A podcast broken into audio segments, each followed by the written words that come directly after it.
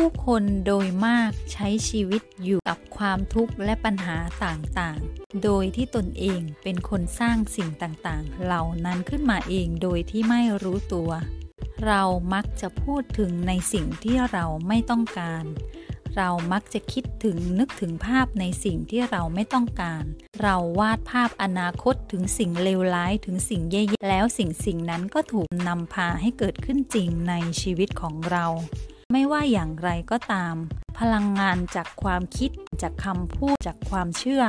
ภายในจิตใจของเรา ที่เราเป็นคนสร้างเหตุการณ์จริงให้เกิดขึ้นในชีวิตของเรา